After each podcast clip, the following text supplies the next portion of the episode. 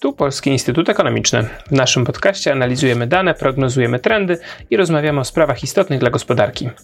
Dzisiaj porozmawiamy o tym, dlaczego Polacy chcą płacić niższe podatki, a jednocześnie otrzymywać więcej od państwa. Nazywam się Jacek Grzeszak i zapraszam do słuchania. Ze mną jest Aneta Kiełżewska, analityczka zespołu ekonomii behawioralnej Polskiego Instytutu Ekonomicznego. Cześć Aneto. Cześć, dzień dobry Państwu.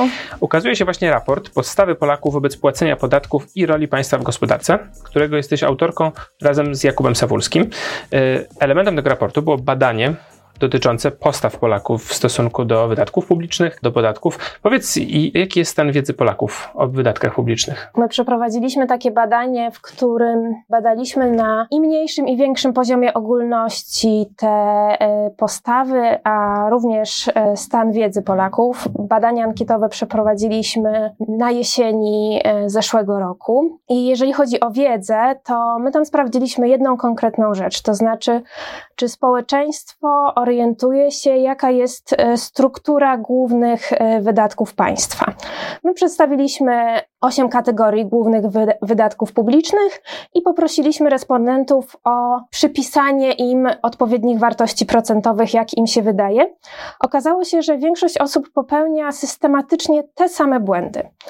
To znaczy, po pierwsze, e, podczas gdy emerytury i renty są e, największą w rzeczywistości kategorią wydatków publicznych, stanowią ponad 30% e, głównych wydatków, respondenci średnio wskazywali 15% na te kategorie. Z kolei odwrotna sytuacja jest z administracją. Ona w rzeczywistości pochłania 6% wydatków publicznych, natomiast respondenci najczęściej wskazywali ją jako największą kategorię wśród wszystkich. E, średnio przypisali jej 16% wydatków publicznych. E, kolejny błąd e, pojawiał się, jeżeli chodzi o ochronę środowiska, gdzie również te wartości były zawyżane. Tak? Rzeczywista wartość 3%, średnia wśród respondentów 9%. I teraz chciałabym podkreślić, że mm, wygląda na to, że przyczyna nie leży zupełnie po stronie społeczeństwa. To znaczy, to nie jest jakaś ignorancja, tak? Y, ponieważ te same błędy pojawiały się u osób i z niższym wykształceniem, i z wyższym, i też y, wśród osób z niską ogólną wiedzą y, taką ekonomiczno-gospodarczą, i też z wysoką wiedzą na te tematy, więc bardziej jest to kwestia tego, że brakuje w przestrzeni publicznej takiej prostej i zrozumiałej dla wszystkich informacji na temat faktycznej struktury wydatków publicznych. Od razu się zastanawiam nad tym, w jaki sposób można to zmienić. Z drugiej strony, czy Waszym zdaniem poprawa wiedzy Polaków na ten temat jest w stanie coś zmienić? Mówisz o tym, że zupełnie inaczej oceniają respondenci to, na co idą te środki publiczne, na to, na co idą w rzeczywistości i czy poprawa stanu wiedzy na ten temat może też coś zmienić w jakości naszego państwa? Tak, my też sobie zadaliśmy to pytanie i, i chcieliśmy to sprawdzić. Oczywiście w jakimś takim bardzo wąsko zamkniętym mm, temacie, tak, tak żeby rzeczywiście jakoś eksperymentalnie coś zobaczyć. My przeprowadziliśmy w badaniu także taki eksperyment. Podzieliliśmy respondentów na dwie grupy. Jednej z nich pokazaliśmy tę faktyczną e, strukturę wydatków publicznych i dopiero zadawaliśmy e, szereg różnych pytań drugiej grupie od razu, w drugiej grupie od razu przeszliśmy do tych pytań. I w dwóch miejscach pojawiły się wyraźne różnice w odpowiedziach między grupami. Po pierwsze, pytaliśmy respondentów o to, w jakich obszarach państwo powinno zwiększać swoje wydatki, a w jakich zmniejszać.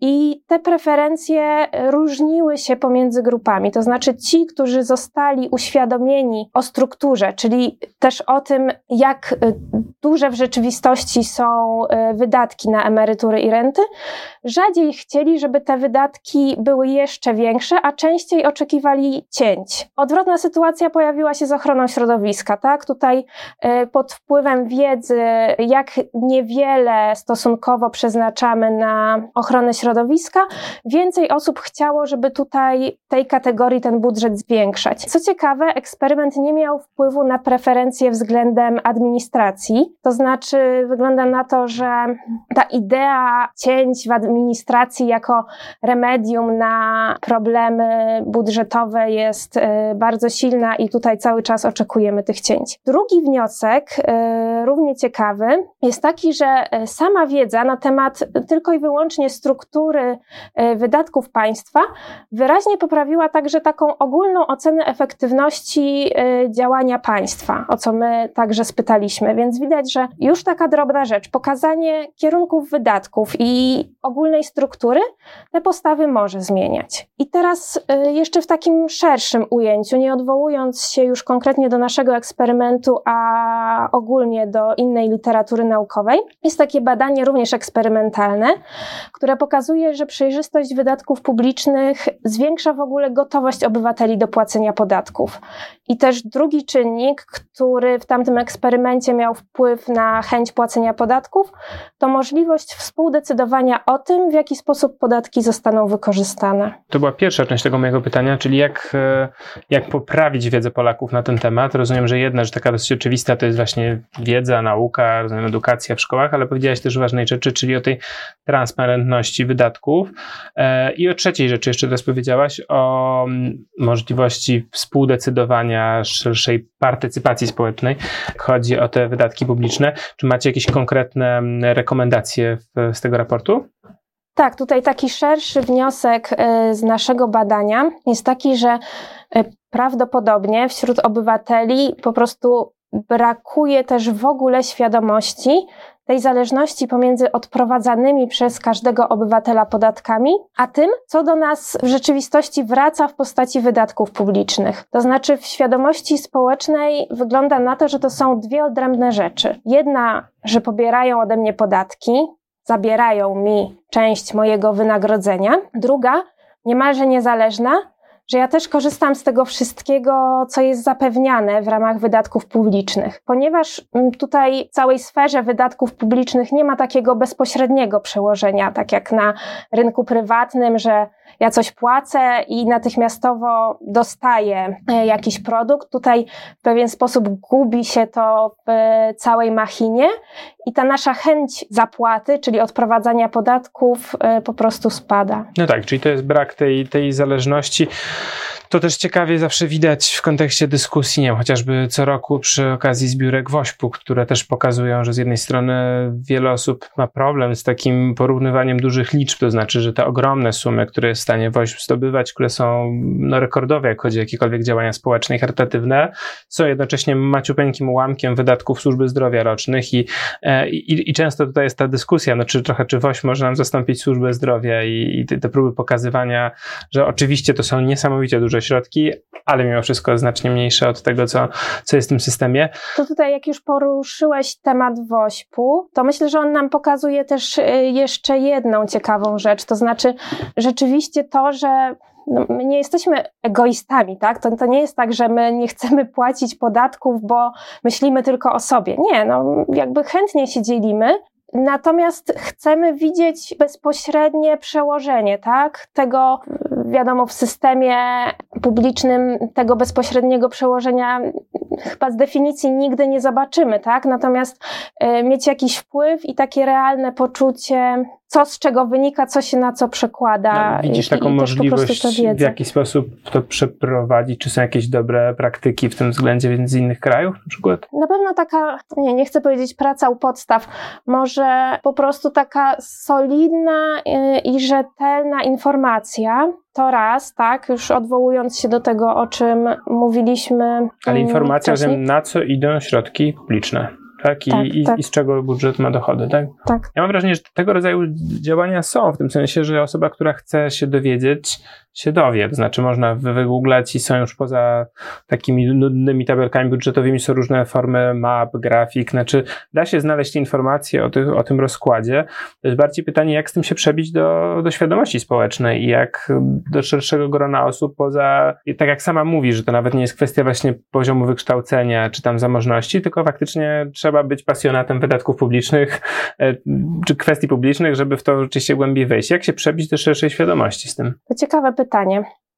Mm, ja myślę, to, to co pokazało też nasze badanie, y, to, że ta mm, elastyczność preferencji, to znaczy te różnice pomiędzy grupami w naszym eksperymencie były większe wśród ludzi młodych, wśród których ten światopogląd jeszcze dopiero się kształtuje, którzy mają mniej ugruntowane jeszcze poglądy, więc myślę, że prowadzanie pewnych elementów na jak najwcześniejszych etapach edukacji może być kluczowe i też uczenie młodzieży E, takiego myślenia systemowego, czyli tak naprawdę e, pokazywanie tego kierunku, że każdy z nas może czerpać jakieś korzyści, ale grupowo i systemowo też jesteśmy w stanie tym zarządzać.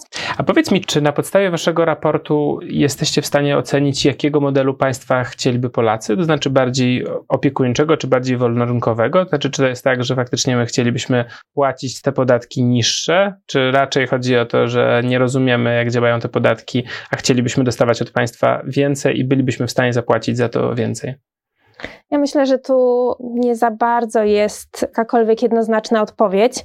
Nasze badanie może porusza ten temat w pewnym stopniu, ale też na pewno go nie wyczerpuje. I teraz tak, z jednej strony widać, że i to pokazuje zarówno nasze badanie, jak i powszechna intuicja, że jest w nas e, ta niechęć do płacenia podatków. To już tak bardziej na podstawie własnych przemyśleń mam wrażenie, że wśród Polaków silna jest ta idea wolności. My lubimy do niej się odwoływać w różnych kontekstach, stanowi dla nas dużą wartość i też w kontekście właśnie wolnego rynku, choć tutaj pewnie dla każdego co innego trochę się pod tą wolnością może skrywać, też sporo nią można przemycić, że tak powiem.